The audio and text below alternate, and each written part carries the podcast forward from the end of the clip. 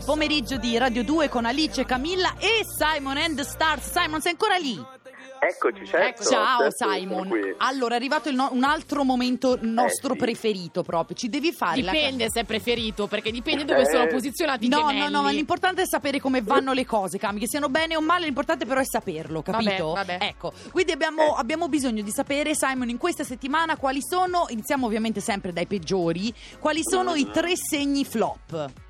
Allora, questa settimana non riesco ad accontentarvi entrambe perché purtroppo nei segni flop mi tocca mettere i gemelli Eccola là, Ecco eccola là. insieme alla Vergine e ai pesci. Mm. Perché disastro. questa settimana, a metà della settimana che viene, il Sole entra in Sagittario e quindi entra in opposizione ai gemelli e in quadratura a Vergine e Pesci. Non è Mm. nulla di che, però è un momento in cui gli impegni crescono, c'è una certa fatica e ci sono dei piccoli rallentamenti nel vedere i risultati. Mm. E c'è un po' di insicurezza, per cui magari certe situazioni che non si capisce bene in che direzione stanno andando e un po' di scoraggiamento. In realtà però abbiamo nominato tre segni che dal 21 di dicembre si liberano da Saturno, per cui ormai siamo al rush finale, l'ultimo Eh. mese. Però, Dai, dai. eh, eh, Simon, il 21 è lontano. che eh. fatica, che fatica. Io allora ma- devo puntare tutto su Capodanno, ho capito. Esatto, Va bene. Capodanno top, il Te- migliore da tre top. anni a questa parte. Anche perché hanno fatto talmente schifo gli altri che potrebbe solo migliorare.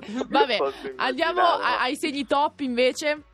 Allora, invece questo ingresso del Sole in Sagittario fa molto bene al Leone, all'Acquario e alla Bilancia. Simon, Che, ok, eh, dai, dai, parla. Di, di, e di quindi- l'acquario in cosa deve essere felice. Su, vai. Soprattutto Acquario e Leone si liberano dalla quadratura dallo Scorpione che nell'ultimo mese ha proprio comportato fatica, difficoltà organizzativa, Mm. ehm, anche un po' di indecisioni, eh, faccio questo, faccio quello, insomma momento per il Leone e per lo Scorpione, il mese di novembre in cui le cose rallentano e richiedono maggiori impegni, invece adesso è come levare il freno a mano e partire con più slancio.